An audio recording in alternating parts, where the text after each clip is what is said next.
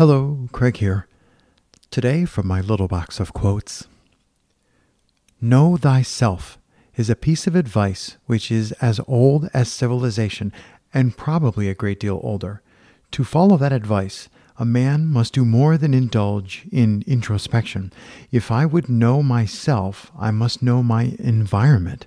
For as a body, I am part of the environment, a natural object among other natural objects and, as a mind, I consist to a great extent of my immediate reactions to the environment and of my secondary reactions to those primary reactions.